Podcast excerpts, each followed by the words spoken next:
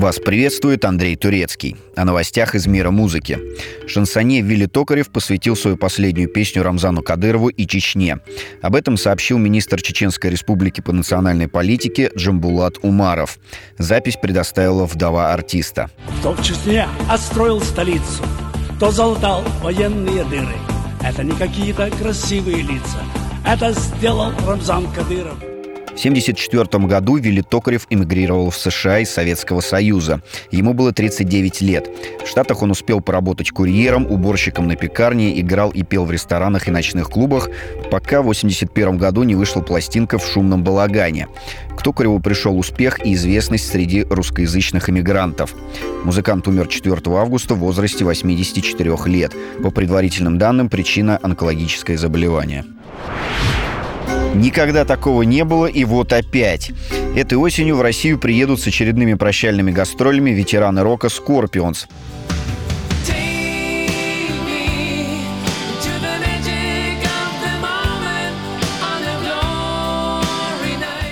Два года назад музыканты уже прощались с Россией программой Crazy World Tour. В этом году они обещают тоже шоу, но с большим размахом. Концерт в Москве состоится 5 ноября на ВТБ-арене, через два дня в Питере в Ледовом дворце. Также запланированы шоу в Екатеринбурге, Краснодаре и Воронеже.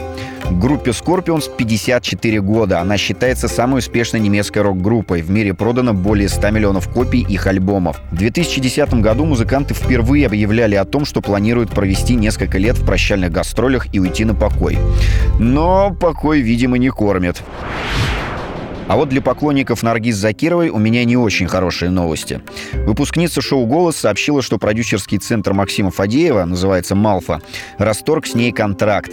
Ближайшие концерты в Воронеже и Ростове-на-Дону не состоятся. Певицу уведомили о расторжении за сутки до того, как она со своей командой собиралась выезжать на гастроли.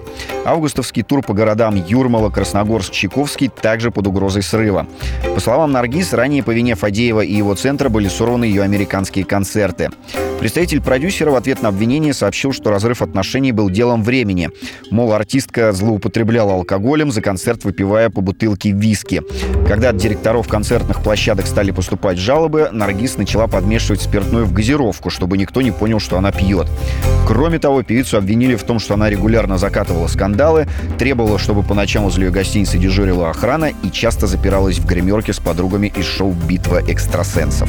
И уходят наши корабли Нам уже, наверное, не успеть Эту песню нам вдвоем допеть